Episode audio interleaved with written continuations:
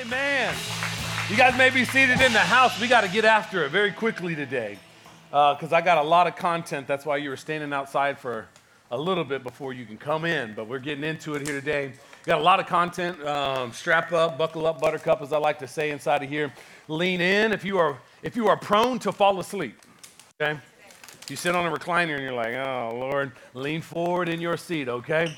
Do not lean back. Lean forward. Take some notes. We're going to dive into this here today. It's going to be a good conversation. But I'll tell you, no better place to be on a Sunday than in the house of the Lord, a Sabbath day. Sabbath, a day of rest, okay? A day where you you walk away from all your toil and your labor and all the things that you do to build life and everything else in between. You slow down and you have a day set apart for God. And it's a beautiful day because you can look back on all what God has done and say, Praise God. But also, you can be in a place here today say God, fill me up for all that you're calling me to do. I got to be full for tomorrow because I, I got some things I need to get done. So we want to be full for the work that God has laid out for us inside of our future. Now, here's the deal. You may be new, you may be visiting. Good to have you. Welcome to church. Good to see you. Um, if you are visiting, man, maybe God's got a plan for you uh, to be a part of this church. Uh, he's definitely got a plan for you. I said that. I was like, wait, I got to throw that out there. maybe, maybe he's called you to be a part of this church. And that's the case, man. We'd love for you to come along for the journey. We're trying to help change the spiritual climate of this city. We want to see unchurched people or people far from God, de-churched, whatever it may be, come to know Jesus Christ. And with that, we don't have uh, ownership, or we don't have um, membership here. We got ownership. Is the best way to say it. And so with that, we got a responsibility. That responsibility is this we got to pray for the house, we got to invite people, we got to serve, we got to give, and more importantly than all of that, we got to live it. Right? We can punch Christian cards on Sunday, but man, do, are we equipped and empowered and convicted to live a life of selflessness according to the principles of Jesus Christ laid out in His Word on Monday. Because here's the deal God's got a plan for us, and it's a plan to restore all of this world unto Himself. Once we come to know Jesus Christ, we're restored, and now we are part of a kingdom advocating for the kingdom. Amen. So we'd love for you guys to come along for the journey. Now, if this is not your church, all good in the hood uh, get to the church God has called you as quickly as possible because you're wasting time if not, all right? So you got to get there quickly. But we are uh, in this series that we've been having, and it's kind of like a collection of talks over a long period of time. I think we're on week number five, something like that. But we've, uh, the God questions, we, was originally started on like Easter, and we said send in questions. And then we've had Mother's Day and Father's Day in between there. So we're kind of we're probably seven weeks out. That's why we're on week five, but we've had two of those off weeks. But with that, we have the God questions. God question, first one of our weeks, like who is God? What is God? What is the Trinity? What is purpose? All that stuff. Second week was about um, we are talking about marriage and the dynamics of marriage and, and, God's, God's instruction on it, and how it should look. But then we jumped into the question that came up on can I get a divorce? And we had that conversation. And then the week after that, we talked about purity and what does it look like? Or I had Mother's Day. And then we talked about purity and what does that look like? And and for us to be pure inside of our, our lives, that there's an expectation God has, and, and the motive of our heart is that we want to honor God and his, his expectations and how it's laid out inside of God's word, because that's our heart. We want to honor our Creator. And so we adjust life and we, we press into our flesh and we deny it and we, we walk by the Spirit and we live a life of holiness set apart, as I said earlier. And so we talked about purity, and that's the intention of all of our hearts and guarding our hearts above all else because out of it flows the issues of our lives. And this week, uh, you know, there's questions that came in around Scripture. Is it reliable? Can we trust it? How, how does it come together? What's the composition of it? Like, how does this work? Because there's, there's a scripture that we have in our hands that is easily accessible. You can go online right now, and you can download the, the Bible app, and you can have the Word of God in your hands that empowers you with the truth of our Creator for you to live according to His expectations. Like you could do that right now. Now, 2,000 years ago, that may not have been something you could do. Uh, a thousand years ago, that wasn't something you could do. 500 years ago, it was something that you couldn't do. But there's accessibility to God's word today that we have that if we can tune into it, that man, we can be, we can be empowered by it. We can be strengthened by it. And it's not by chance that it showed up that we have this accessibility. It's come by uh, a lot of sacrifice. Blood, literally, blood, sweat, and tears have gone into this. And so I want to talk about this today kind of the composition, the, comp, the, the, how, how the word has come together. What was, what was the vetting process? Like, why? You know? And uh, it may be a little more academic today as far as information. So that's why I'm saying lean into it. It's not necessarily my style because I like to preach it, you know what I mean? But um, we, we got to have clarity on the information so that we can, we can stand firm upon the authority and live in confidence of what it is. And so today, when we talk about God's word, um, uh, it, it's powerful, man. We'll, we'll talk about that at the end on like what it is and what it does. But it, you know, we have access to it. Now we have access to all types of information. You can jump on Google right now and see a whole lot of stuff that may not be true, right? There's a lot of stuff out there. You, you go seeking and searching for something, you may find some things that sound like a truth, but since you are you lack the information on what the Bible, the biblical truth is, you can sway in directions of whatever truth, right? Chakras and all this other stuff, put, putting rocks on your body or whatever it may be. And it's that's not biblical. You're not try, aligning yourself with what? Who? What? I mean, what demonic force are you aligning yourself with? Because the Bible doesn't talk about it, right?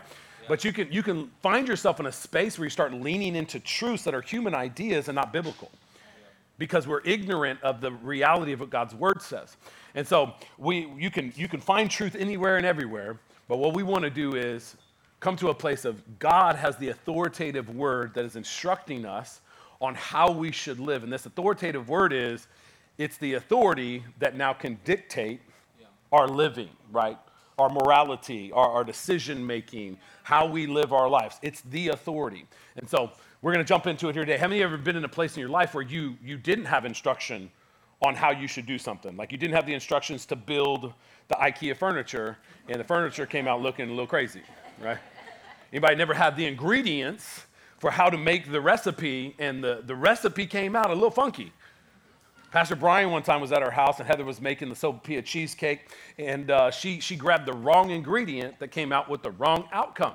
Now, Brian didn't know that uh, Heather made this sopapilla cheesecake with a layer of garlic, garlic croissants and not butter croissant.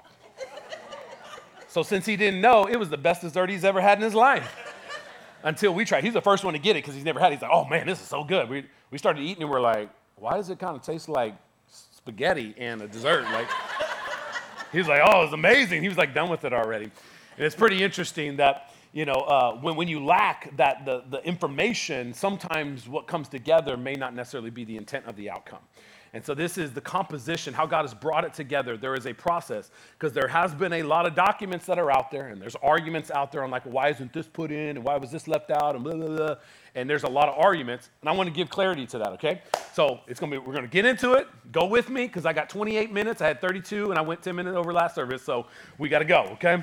So buckle up, Buttercup, as I said just a minute ago. Okay, so when, uh, when you look at the Bible, it is the book of all books. Here's a few of the facts about the Bible. The Bible is 66 books. There's 773,692 words inside of the Bible. If you were to read it, it's going to take you roughly, I think, somewhere around 70 hours. If you read it from front to back, nonstop, it's somewhere in that realm. There's been 48 authors written over 1,800 years. God inspired to these individuals to articulate his heart for humanity. Okay? There's 2 billion copies of the Bible that have been sold with an annual sales of 100 million copies per year. It is the most popular book upon the face of the earth, bar, bar, bar none, by millions and millions, hundreds of millions of copies. Okay? It is a, it's legit, right? So when we stand firm upon our faith, we're like, yeah, how well is your book selling, right? Not very well, huh? Okay, good. Uh, but it's, it, it's, it's giving life, it's giving liberty, it's empowering people with the understanding of who God is and his intent behind our lives. So, kind of the story, uh, the, the formation of it goes a little like this. You get, uh, uh, you get Adam and Eve and life and generations that flow out of there, and there's living. God, God's you know, creation is happening, things are, things are happening. Um, but it isn't until a moment in time when they say, okay, cool, we got to start writing some stuff down. Like, because oral tradition was the natural way that, you know, information was passed down. Yeah. I mean, today, if you just, if I ask you today, who is your great great grandfather, would you be able to tell me his name? Some of you guys are like, yeah. Okay, so if you could tell me your great great great grandfather, could you tell me his name? Probably not.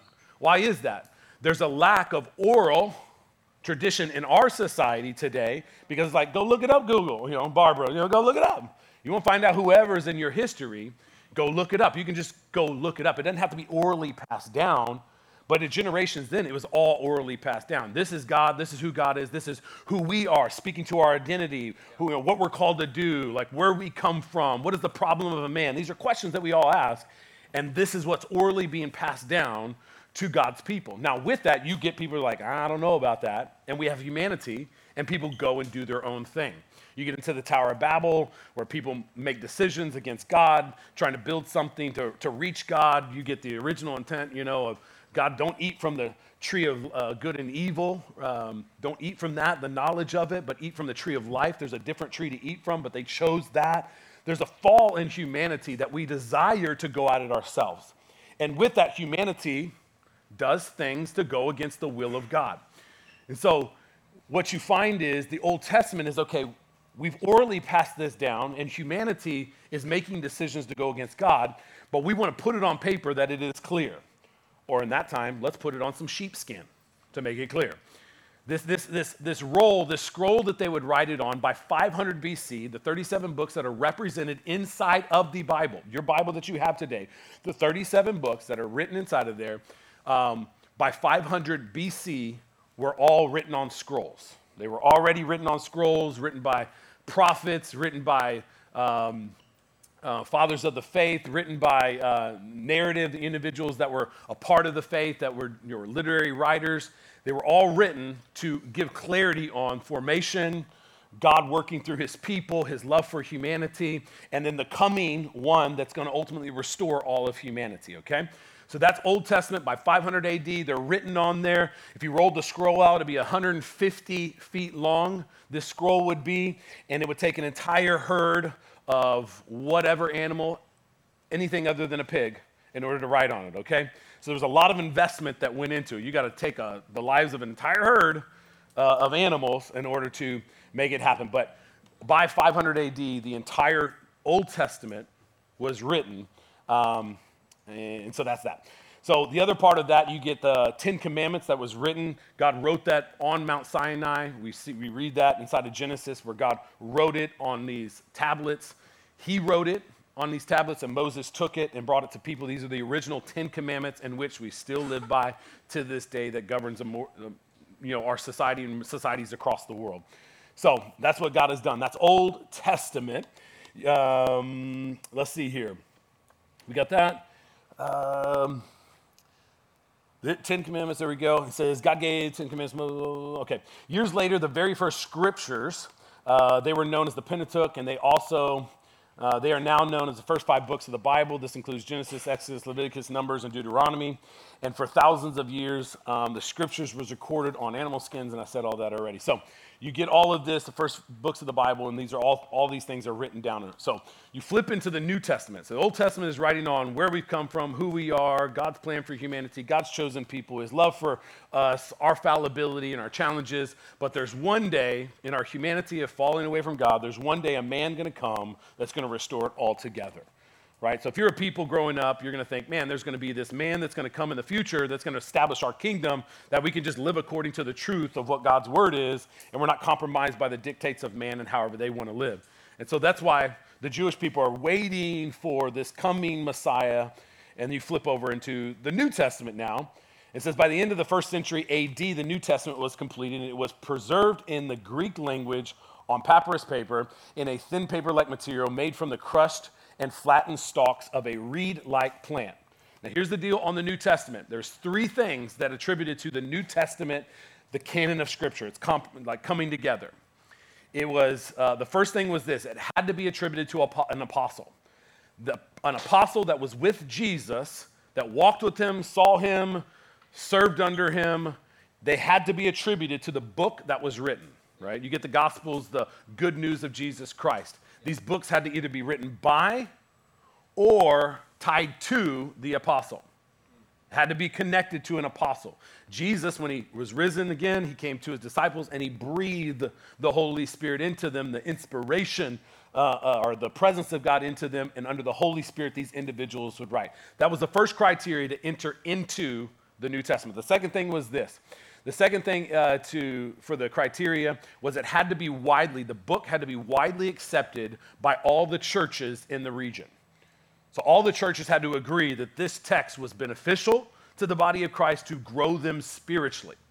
So there's, uh, there's that. Um, it had to be, you know, everybody had to agree that, man, these books that were written by, you know, the Apostle Paul and John and uh, Luke, all these books, like it's widely accepted.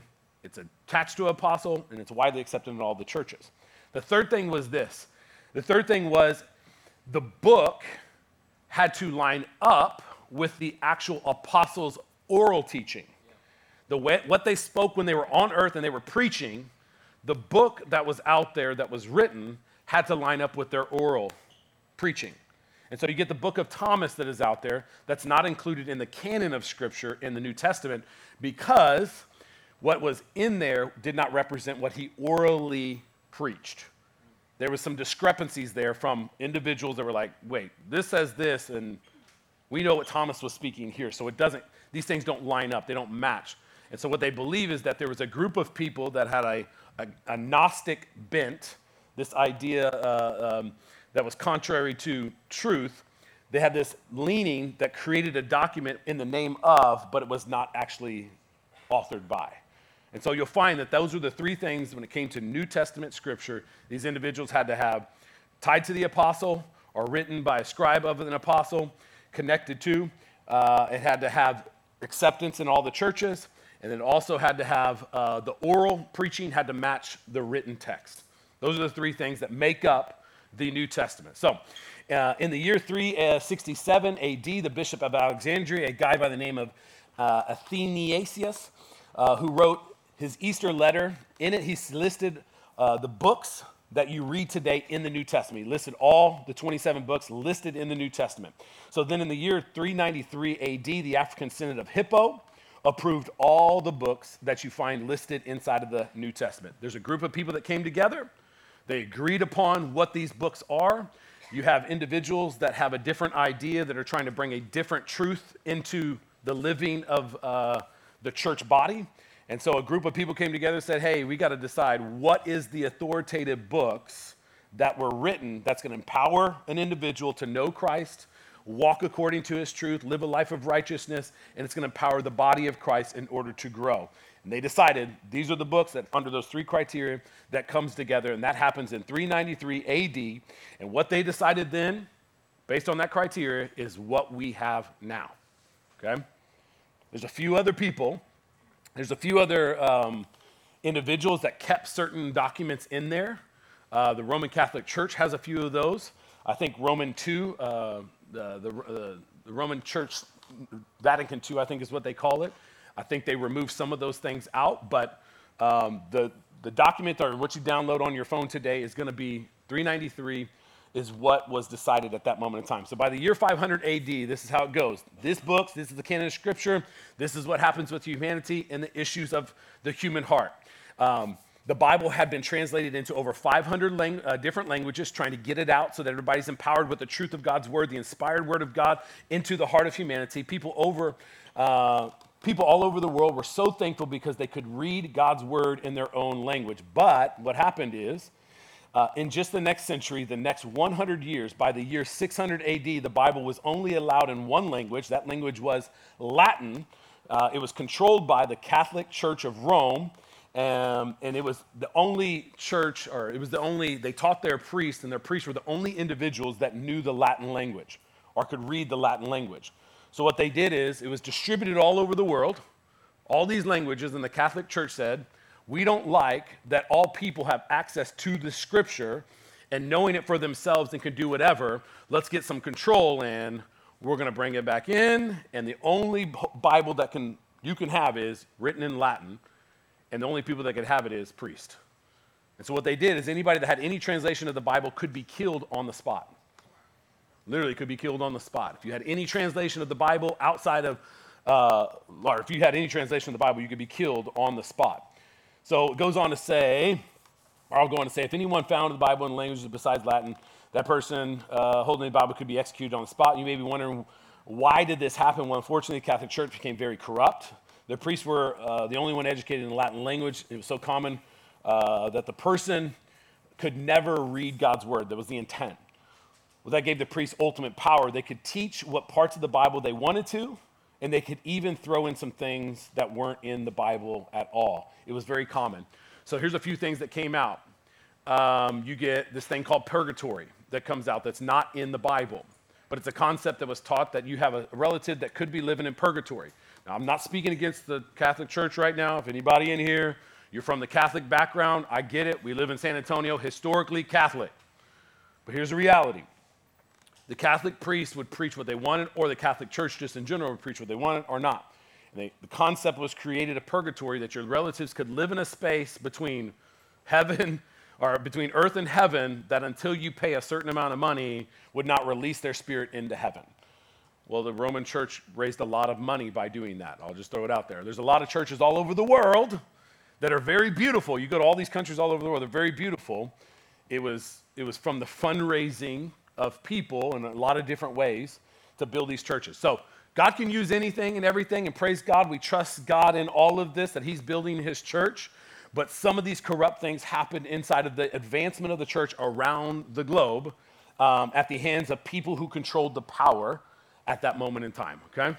So this is just the reality of what we live in. Now, you may be wondering how did the church break free from this long season uh, of dark and horrible corruption? What they believe at this moment in time, it looks back, we look back in history, it's known as the Dark Ages. It's where humanity slipped into a moral funk and corruption and darkness entered into our world that they, we look at as the Dark Ages in history.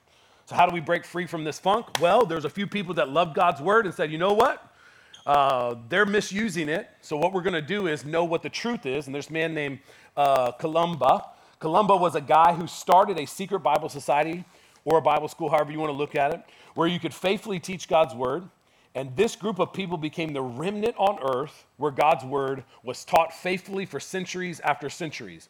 To be specific, they were called the Culdees and they did this for 700 years, where they taught the Bible faithfully. They said, We're going to be the remnant. We're uncompromised. We know what the God's word says. There's a whole group of people that is living according to different ideas that aren't necessarily biblical, but we're going to be an, a group of people that are the remnant that love God, trust God, and we're going to serve Him faithfully.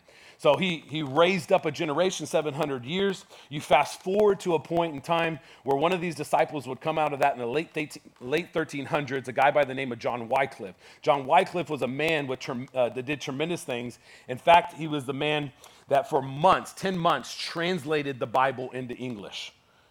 He took 10 months to translate the Bible. The 70 hours, if you read it front to back, he was an individual that said, I'm going to write it, and it took him 10 months.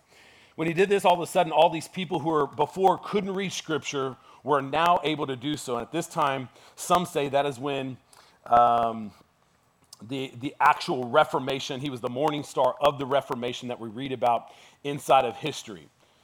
But here's the deal he was hated so much by the Pope at that moment in time that even after his death, the Pope, who did not want people to have the written Bible in their hands, ordered that his bones would be dug up. It was like 49 years after he was dead, and they would be spread across, uh, across this river because he hated him so much. But here's the deal every person in each generation has a purpose.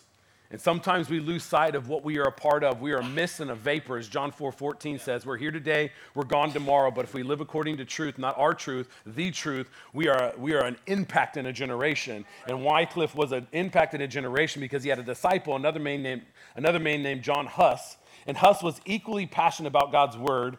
Uh, God's word, and as many uh, yeah, so, well, he wanted to get God's word in as many hands as possible, just like his his uh, apostle or his, his person discipling him, John Wycliffe. But unfortunately, Huss too was called a heretic and was actually burned at the stake. And you know how he's burned? By taking the books that Wycliffe translated and starting the fire that would ultimately burn his body. But he's a man that was convicted, you know, he's a man that was uh, convinced of the, God's word being uh, spread throughout the earth. And so he kept on pressing on, and eventually the word of God would be uh, translated, it would be put into the hands uh, of individuals, and it eventually get into the hands of a man named Martin Luther that would read God's word and realize the heresy that was a part of the Roman Catholic Church at that moment in time. If you want to do more research, go look at these guys' names. You'll see history on these guys literally passionate about God's word, empowering people with it. But Martin Luther would ultimately go on to read the Bible for himself, come up with 95 different things that the Roman Catholic Church was, was living and saying and doing that was not biblical. He would take this 95 thesis, you can look it up like that online, 95 thesis, he would take these 95 things and he would, he would nail it upon the, ch- the church, uh, a Roman Catholic church inside of Guttensburg. And, or sorry, he would, he would do that in Wittenberg uh, church, post that. And this is what they believe is the first time that the Reformation, that this shot was heard across the world, that change was coming and the Reformation was happening. We were reforming church, we were reforming what it means to follow Christ. And uh, this shot was felt across the world, world that changed what we live in here today, known as multiple different denominations has come out of this. Uh, you get the split um, in here Roman Catholic, you get Orthodox Catholic, then you get into denominations that have flowed off from here, whether it's Presbyterian or uh, Methodist or Lutheran.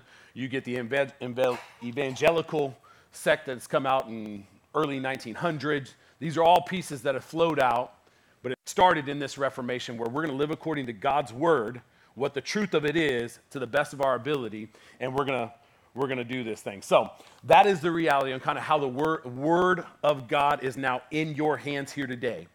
There's a vetting process that has come to it. I'll talk about that in just a second. But the canon of Scripture has gone through a process to say this is God's heart. This is how it's. This is what's going to come together. This is who you are. This is who God's people are. Okay, cool. Here's the apostles. We saw Jesus. We saw him live. Cool.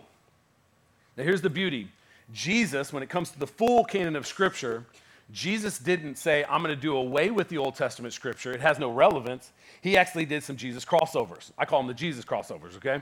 You want to see what it looks like? This is the Jesus crossovers right here. Bam, bam, bam, right there. That's a Jesus crossover right there. He's like, You thought you had me? Okay, I got you, baby, all right? It's Jesus crossovers. Jesus goes from one to the other. Jesus is looking I'm living in the present of what will be known as the New Testament, but I'm going to look back into the Old Testament, not to abolish it, but to fulfill it. I'm not, gonna, I'm not here to do away with it, I'm here to fulfill it. It's very easy to be like, oh, we under grace, we under the New Testament. I mean, that's like, that's Old Testament, right? And, and maybe some of the behaviors that flowed out of it, right, uh, are, but man, the Word of God is yea and amen, right? Not, not one piece of it is going to do away, is going to be done with. Um, Jesus has come to fulfill it. And so you get the Jesus crossovers. Jesus says this in Luke chapter 4, verse 16. He says, When he came to the village of Nazareth, his boyhood home, he went as usual to the synagogue on Sabbath, or he went to church on Sabbath, just like today, and he stood up to read the scripture as they normally would do. They would read a set of scriptures and they would talk about it. The scroll specifically on this day was uh, of Isaiah uh, the prophet, and it was handed to him, and he rolled the scroll and found a place where, he, uh, where this was written. He says this Jesus stood up, grabs the scroll, unrolls it, and he reads this specific scripture. He says, The Spirit of the Lord is upon me, for he's anointed me to bring good news to the poor. He has sent me to proclaim the captives will be released, that the blind will see, that the oppressed will be set free, and that the time of the Lord's favor has come. Then he rolled up the scroll, handed it back to the attendant, and sat down. All eyes in the synagogue looked at him intently. Then he began to speak to them. The scriptures you've just heard has been fulfilled this very day. Jesus stands up, grabs an Old Testament writing, reads it. Isaiah speaking on a future man that's coming. He stands up in a present New Testament time and says, Yo, what was said then is speaking right here now. I'm here now. He does a crossover, okay? This is the beauty of the canon of Scripture. When it all comes together, you can't take this or that, you got to take it all. It's all brought together for the purpose of empowering and strengthening us, giving us clarity. I'm going to talk about that. I'm getting ahead of it. So he does a crossover. There's another time in John, uh, Luke chapter 24. It says this in verse 25. Then Jesus said to them, "You foolish people, you find it so hard to believe all the prophets, uh, so hard to, to believe all that the prophets wrote in the scriptures. Wasn't it clearly predicted that the Messiah would have to suffer all these things before entering his glory.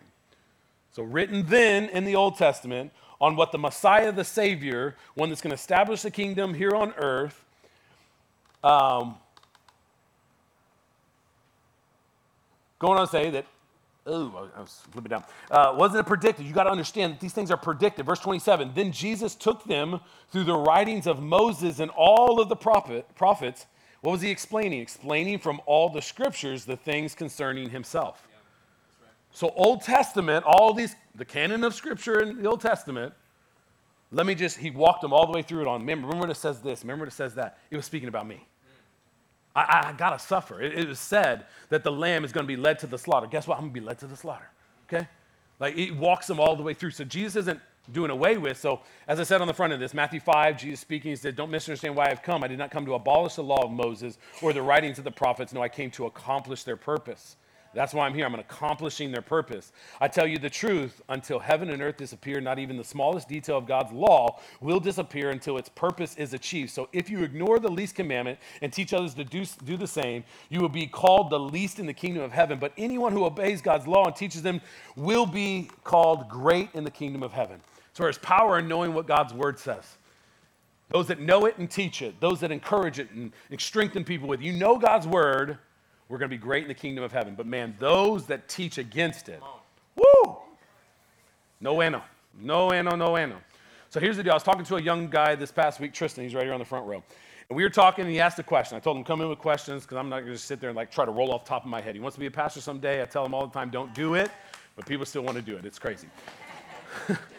Being a pastor is much harder than I think anything else inside of this world. You're laying down your life for the sake of uh, the one that has laid down his life for you.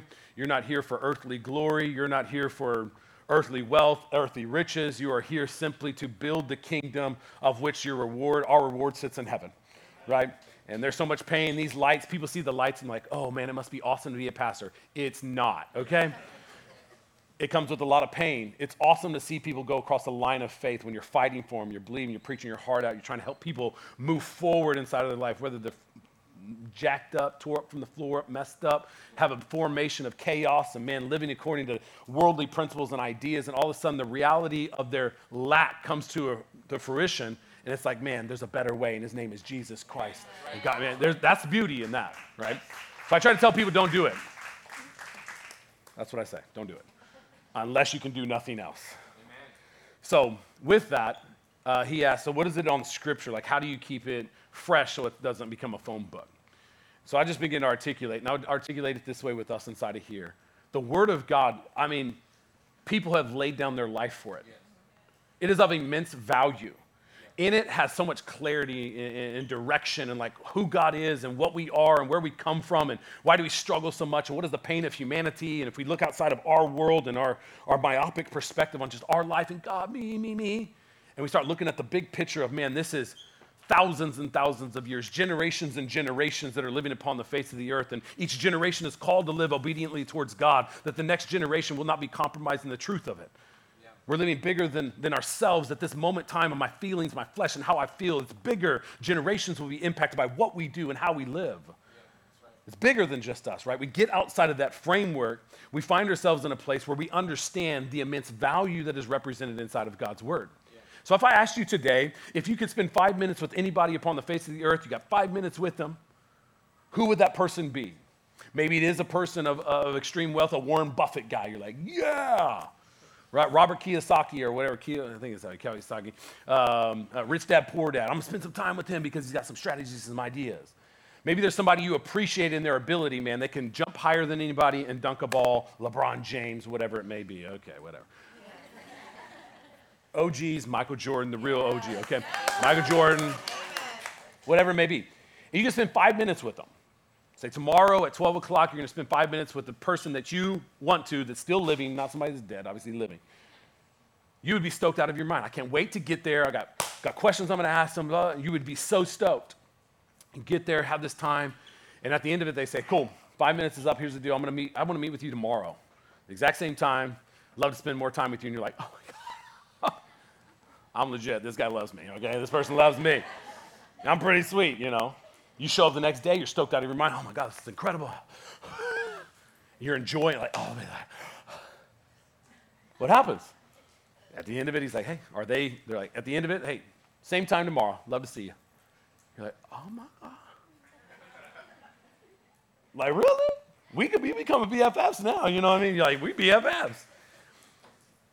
And, and you find yourself after three days stoked out of your mind, and then a month you're like, okay, this is cool. After a year, you're like, do I, do I have to? I mean, I, I mean, we cool, you know. Do I have to show up tomorrow? Like, because I got other things I could do now. What happens over time? We lose perspective on the value of the individual. They don't lose perspective.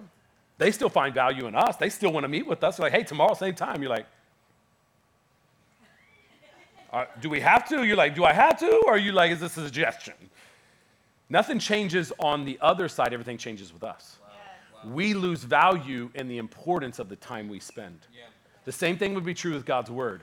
If we see it as valuable, that is our time with our Creator, we are stoked out of our mind to get to it five minutes, five hours, whatever it may be. We're, we're, time, we're spending time with our Creator, the one that breathes life into us, the one that is speaking truth into our heart. Man, there's so much in it. I mean, Jesus said, I, My will comes from doing, you know, my, my, my food comes from doing the will of the Father, man. Man, man doesn't live on bread alone, but on every word that comes out of the mouth of God. Like, oh, I got to spend time with my Father. The importance is He loves me and He values me. I got to have the perspective that I love Him and I value Him. How do I do that? I get into his word and I understand it and I, and I put it in, I'm eating on it. It's like good, it is healthy, it's, it means it's going to speak to my soul, and I, I haven't lost value on it. But what is it in our humanity that we do lose value on it?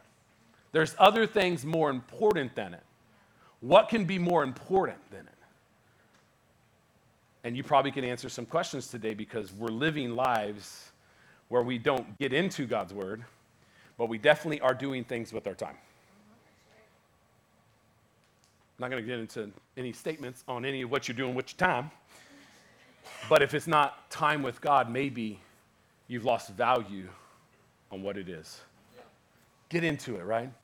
Jesus comes alive. The word comes alive. We come alive. The dark ages happened simply because there was a separation between the truth of God's word, the light of the world, the truth, and humanity. And we slipped into a dark age. If you don't want to slip into darkness, find yourself wrapped up in the value of time with your Creator through His Word.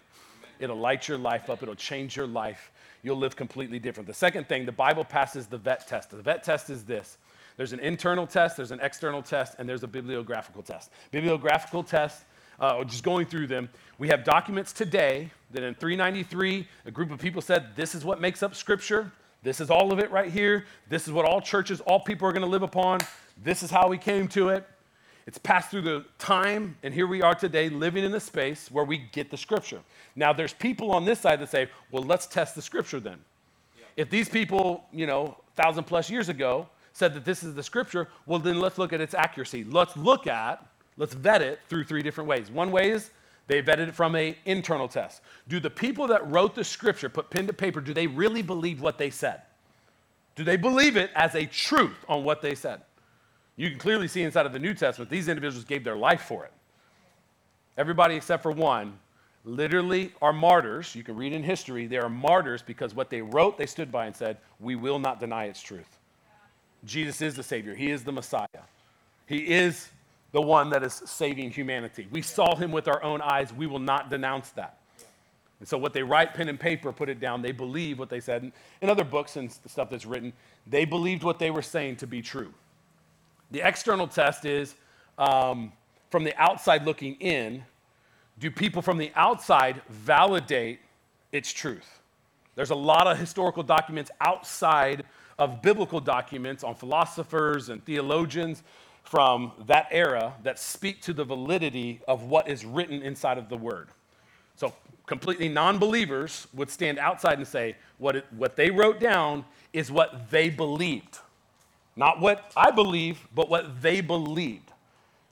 One specific instance is uh, I think it was Clement that wrote on, or uh, Josephus wrote on, he wrote on a group of people that lived at that moment in time that believed that there really was Jesus, a man that died and rose again. He states it in his writings that there's a group of people that believe that Jesus did die, and raise to life. That is the belief in which they live by. Like there's a group of people that are doing it. And I don't necessarily believe it, but they believe it. So there's an external test on the writings within are exactly accurate to the intent of what the writer wrote from outside individuals, okay? The third one is the bibliographical. The bibliographical is we got text today, but we also got ancient documents from then. How well has the translation happened between the ancient documents and the modern text? So, one specific instance would be this New Testament. Under oppression, there's a group of people that ran out with what is known as the Dead Sea Scrolls, and they, they put them in caves. All the ancient documents of the New Testament uh, and Old Testament, I think there's a few of the Old Testament, they, they put them in this cave that were locked away for a thousand plus years. Right? They found them, I think, in 1857. So, from the time of AD 70 to 1857, these documents set in this cave known as the Dead Sea Scrolls. But the scripture has passed through generations and have been written and reproduced and everything, and then we get the Holy Scripture. They took what the Bible is today with those ancient documents and said, how accurate is the translations between them? And what they found it to be is insanely accurate, like almost to a T. It's accurate. Like what was written so long ago to even the translation to the modern text, it's incredible, incredibly accurate. So what we find is scripture, and even you find archaeologists, archaeologists today, when they're looking for things around in history, uh, that's, you know, when they're trying to find certain places and uh, ancient people or whatever, they go to the Bible because they under, understand it to be the most accurate historical document upon the face of the earth. They're trying to find historical stuff, they go to the scriptures. So the bibliographical test, it passes the bibliographical test. So those are the three things in modern criticism the Bible, the word in which we live upon, passes those three tests. Cool? So we're standing on good ground. That's all I'm trying to say, right? It's a long process to get us here on all the books and what it is here today. People had to fight for the reality of what it is. Even modern critics here today, with intellectual, you know, accurateness, uh, being accurate with it and honest with it, you're going to find that it is, it is immensely um, reliable. Um, it's been vetted by a lot of different people and they found it to be true. But here's the deal all of these scriptures has a purpose and has an intent. The last thing I'll leave you with is the Bible has a purpose and an intent. We sit here today and we can say, What about this? What about that? I don't know, blah, blah. And as I said, every person is going to walk through the journey to figure out who am I, why am I, and what am I here to do. When you're a teenager, you're like wild out, YOLO, gonna do what I do, how I wanna do it. You go off to college, you live La Vida Loca, you make decisions, you have experiences. But here's the deal once you come back to God's word, it's all written in there already. To each they go their own way, right? Right? Each goes their own way. Prodigal son story. I'm going my own way. But I realize chaos, La Vida Loca, I'm trying to get back to my father's house, right? The most, most amazing story ever, right? It's talked about all the time.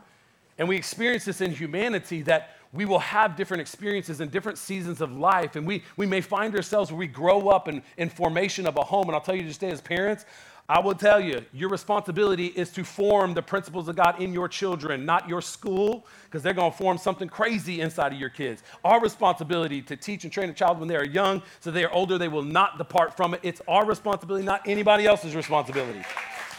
Teach Teaching truth. And then we get them to 18 years old and say, man, we formed a good doctrine on the inside of you, a good theology on the inside of you. Go and figure this thing out because you're going to experience life and the enemy's going to be at you. You're going to knock your head upside the wall and you're going to find yourself lost and hurting and broken. But we serve a God that is chasing down every single one of his children. Yeah. And so, with that, we have a place and a space where we can be skeptics. We, we, we would be on the journey. We would be one day be like, God is on top of on, on, my heart. He sits on the throne of my heart. But why did this happen? Yeah. We have moments where it's like, like Paul relates, like we're seeking and searching. We are feeling ourselves towards God because we face life in its funkiness. Why did this happen when I was younger? Why did I have to go through that? Why did I have to face that? Why did that person walk out on me? Why did that person do, to, do this to me? God, why would you allow that? We could all find it in God's word that we live in a sinful, broken world and people do bad things to good people because there's evil at work in the lives of humanity. We can't get away from it. So today, you may be a skeptic in this place saying, I don't know. Maybe you ask the question on the validity of the Bible and the canon of Scripture. You're living upon a truth. Somebody is living, you're living upon a truth. You cannot get around the reality. You make decisions today based upon some belief system. You do. But when it comes to a follower of Jesus Christ, we come to this place to say, we realize that there's a truth out there, but we want to live according to the truth because we want to honor our creators. I said you know, two weeks ago, living it with purity inside of our hearts. We're trying to honor God with our lives. We're not just here whiling out. As I said earlier, if a generation does not heed the big picture on what this thing is all about, then we will live according to the dictates of our flesh, which is momentary. Yeah. And one generation living according to the flesh can completely corrupt the next. Yeah. The Bible would tell us that one generation does in moderation, the next will do in excess. And today, if we don't think bigger than me, myself, and I, and don't get ourselves from a place I'm like, man, this story's been written for thousands of years, I'm just a part of it. And I got a responsibility as I didn't get to choose life, God chose me. I didn't breathe life into my lungs, God breathed it in me. And with that, I'm trying to get back to my Creator. And this story is giving us clarity on what that is. the whole thing is giving us clarity on man is broken, man is sinful, right? This is not a war against flesh and blood, but against principalities of the unseen world. There's something bigger that is at play than just you, yourself, and you. It's the story of God loving creation and dying for all of humanity that we, you know, going our own way, but there's a restorative, loving God that says, don't do it. It's broken. Come to me. I got better things for you. Come to my son. Receive forgiveness. You've fallen short. You've missed the mark. You're sinning. You're living a selfish life, but you're not living according to my truth. I've written it in my word. Look outside of the Ten Commandments. Look according to the truth of Jesus Christ's life. You are living a life full of yourself. But I got a plan. And my plan is Jesus. My son is going to come and he's going to die for you. There's something bigger. There's something more. Right? It's not just here, you're here today, gone tomorrow. It's not just here, you get the big house and the nice car, and then you die. It's man, we get Jesus. We get an opportunity to restore, restore people back unto their Savior. Once we know Him, we get to help people know the Savior of the world. We get to preach the good news, this new, this new way of living. It's a responsibility we all have that's written in His Word, but we know His Word and we're doing it. It's bigger. It's bigger. So He gives us clarity on all that. That's the Word, it gives us clarity. There's something bigger at play than just us, me, myself, and I, my little car, my little world, my little children, my little whatever, my little pony, whatever it is. Something bigger. But it also gives us direction. Yeah. There's clarity on, like, this is what it is, but then there's direction on, this is how you should live. And I'll just read one scripture in here, and I could read a couple, but it says this. In 2 Timothy verse 3, or chapter 3, verse 15, it says, You have been taught the Holy Scripture from childhood, and they have given you the wisdom to receive salvation that comes from trusting Christ. You've read the Scripture, it's talking about my Son, Jesus Christ. You know how to find salvation, it's in Him. Verse 16, he says, All Scripture is inspired by God and is useful to teach us what is true and to make us realize what is wrong in our lives. What is true in a world where we are grappling for truth. The Scripture is here to clarify truth and direct us in righteousness. If you feel your heart all messed up and like, I don't know what truth is, is what I'm doing right, we'll jump into God's word. All right, keep on showing up to church. We're going to give you the truth here. I'll tell you that. We're not a woke church, okay? We ain't, we're not woke on what culture says. We're clear on what the Bible says. That's what our intent is here. And that's not to be, I'm not being offensive with that. I'm just distilling, like, we are clear that this is the authoritative work that God has for humanity on how we should live. And even when it hurts me, I don't like that. My, my flesh will say, I don't like it, but my spirit will say, get your flesh in alignment with it. Because it's God's expectation. The world will say, do as you please. God's word says, do as I say. Now, that's, you can be like, no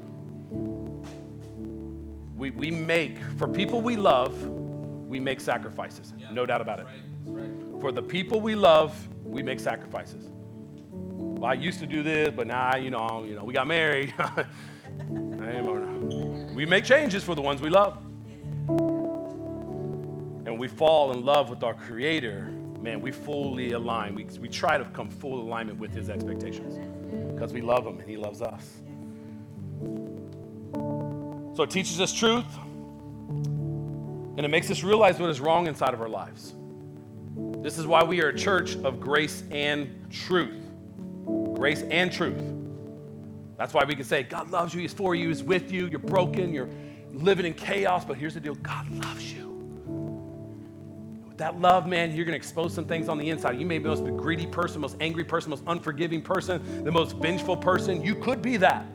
You could be living a life of, of completely in the wrong direction in your relationships, how you're living, and, and, and, trying to pursue happiness with another individual. It could be all messed up as far as the direction and the leanings of your desires. It could be in, in a complete opposite direction of what God's intent is. And you can walk through these doors and you're going to find love. But here's the deal you're going to be challenged.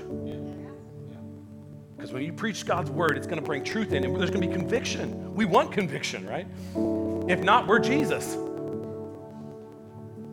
Right? And if we're not, then we're perfect. We're good. But with it, the truth comes in. It's like, ah, oh, yeah, yeah, yeah, yeah. Oh, why am I so funky?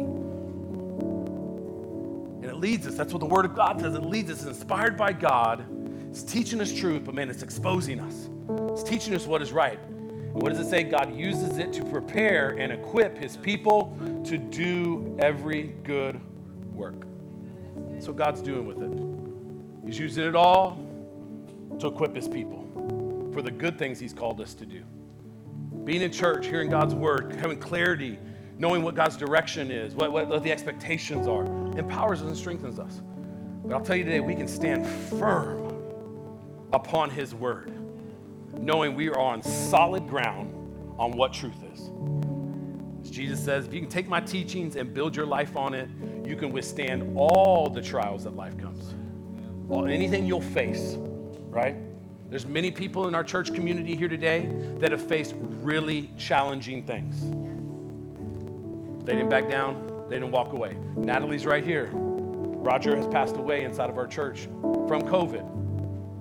Where's Natalie? She's not out there wiling out. She hasn't walked away from the truth. Her and Mateo are showing up every single week and they're serving inside of this church. But woe is you. She ain't lost her face in the middle of it.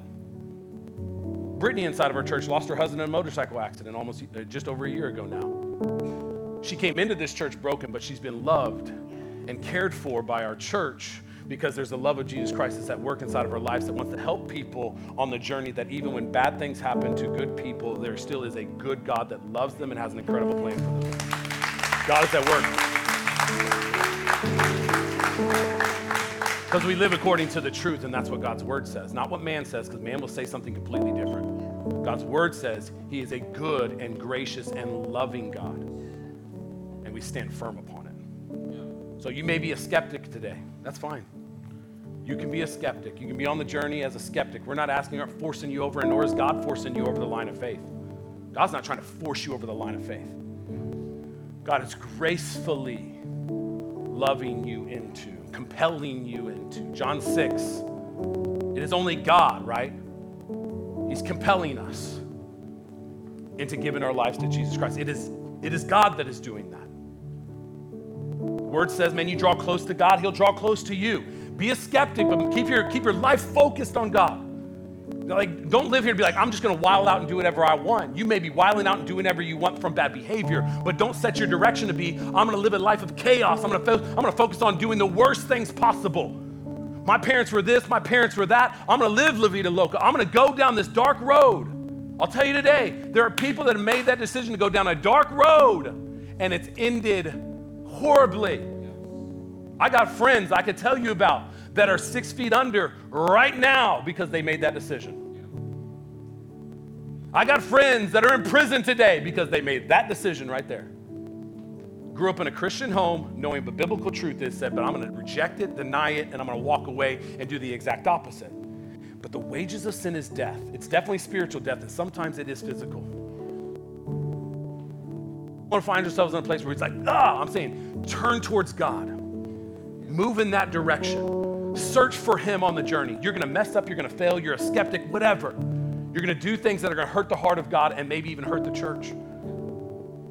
But there's a God that is redeeming He's a loving God that can, can take even your worst things you've ever done, and He can use them for your good, and He can use it to help others around you too. It's the power of a testimony.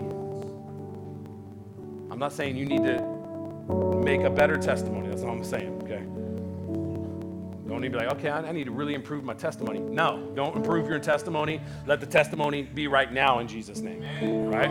Let, this, let this be the day to say, okay, cool. I've been running, I've been searching, but today maybe this solidified for you. Ah, this is truth. I'm hearing it, speaking to my spirit. This is truth. I know what truth is, man. I, man, I, I mean, this, this is right. I know this is right.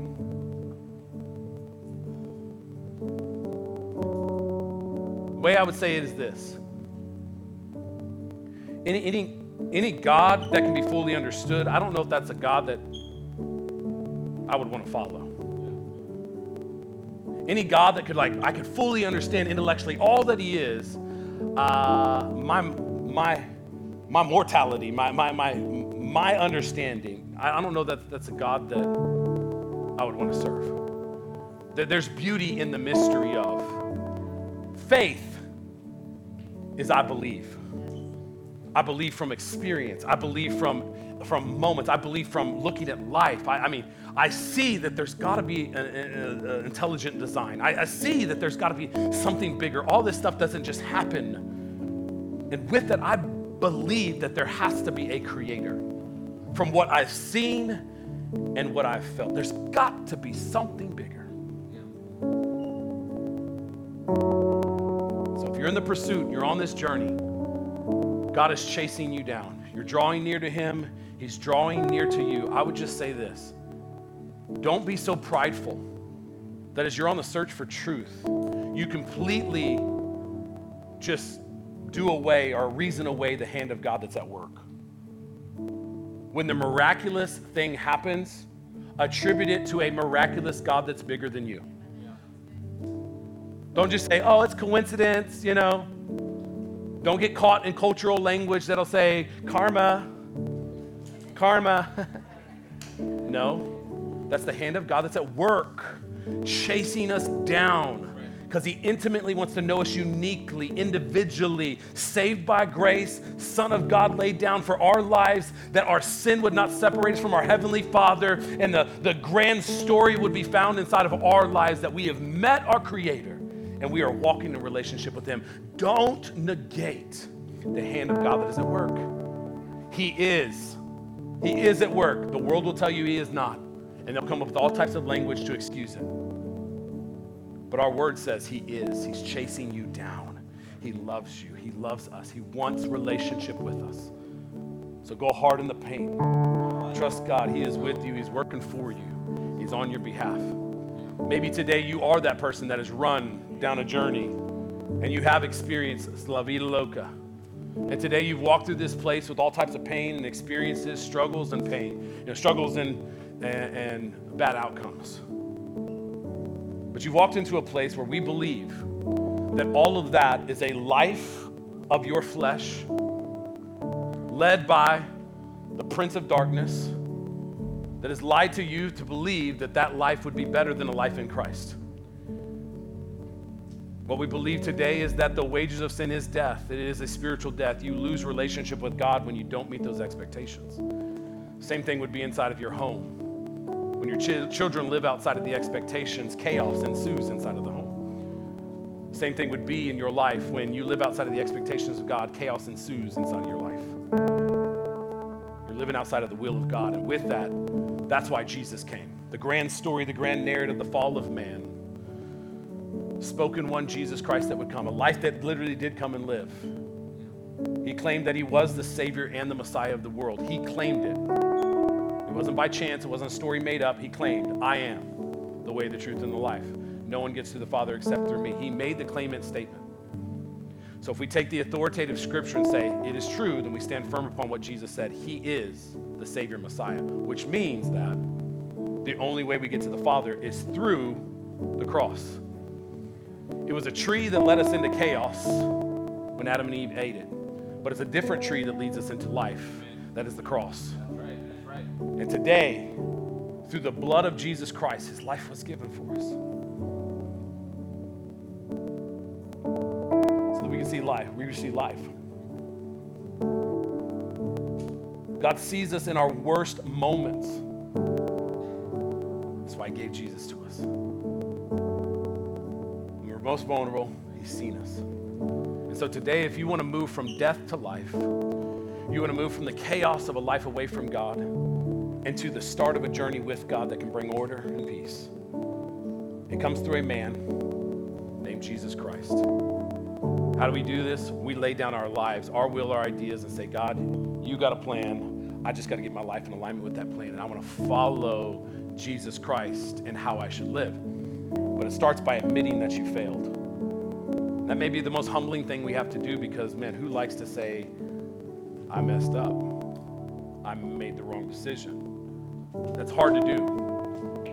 But we can do it today under conviction that we want something better. We can do it today by a Heavenly Father meeting us here today saying, We want that better, right? We've lived it. And so if you're here today with all heads up and your eyes wide open, if you acknowledge God here on earth, He'll acknowledge you in heaven. It's a private moment between you and God, but it's a public moment in this place to say, I am making a statement today that I'm walking away from that and I'm walking into this. I'm walking away from a life of this and I'm walking into a life of this. And I will follow Jesus Christ. And you admit that you're a sinner. You believe that Jesus is the Son of God. You ask Him into your heart. You receive a new life. Your old man is gone and a new has come. You take on your new man, your new self, a new person in Christ. And with that, you follow Jesus. Not that you're perfect, but your best intent. You're going after God. So all eyes open, all heads up. You're looking at me right here. Private moment between you and God, public moment with everybody in this church. If you want to move beyond your sin and your life going your own way, and you want to move into a place of relationship with your Creator through the cross, meeting Jesus Christ, just raise your hand right now and say, Pastor, that's me. I want to say yes to Jesus and take this step. Amen, amen, amen. Let's have our hands throughout the room. Amen. Let's give it up for everybody. Yep. Amen. Here's the deal. We are a church after the unchurched, people that are disconnected from God. It's a big decision. This is the greatest miracle that happens on the face of the earth when somebody says, I'm going to go from me to we. I'm going with God. Not just going at it alone. I'm, me, and, me, and, me and Jesus going to do this thing. It's the greatest miracle upon the face of the earth, going, laying down life and walking in faith. It's the greatest miracle. So let's all just say it together. Say, Jesus, we thank you for your life and what you lived for us. We admit we are sinners. We've fallen short of our Heavenly Father's expectation. But you have paid the price of our sin. You've set us free here today. Come into our heart, change our lives. Make us new today. New desires, new thoughts, new longings, and a new direction. We're going to live our lives for you, Jesus, from this day forward. In Jesus' name. Amen, amen, amen. Inside of the house. Amen. Amen.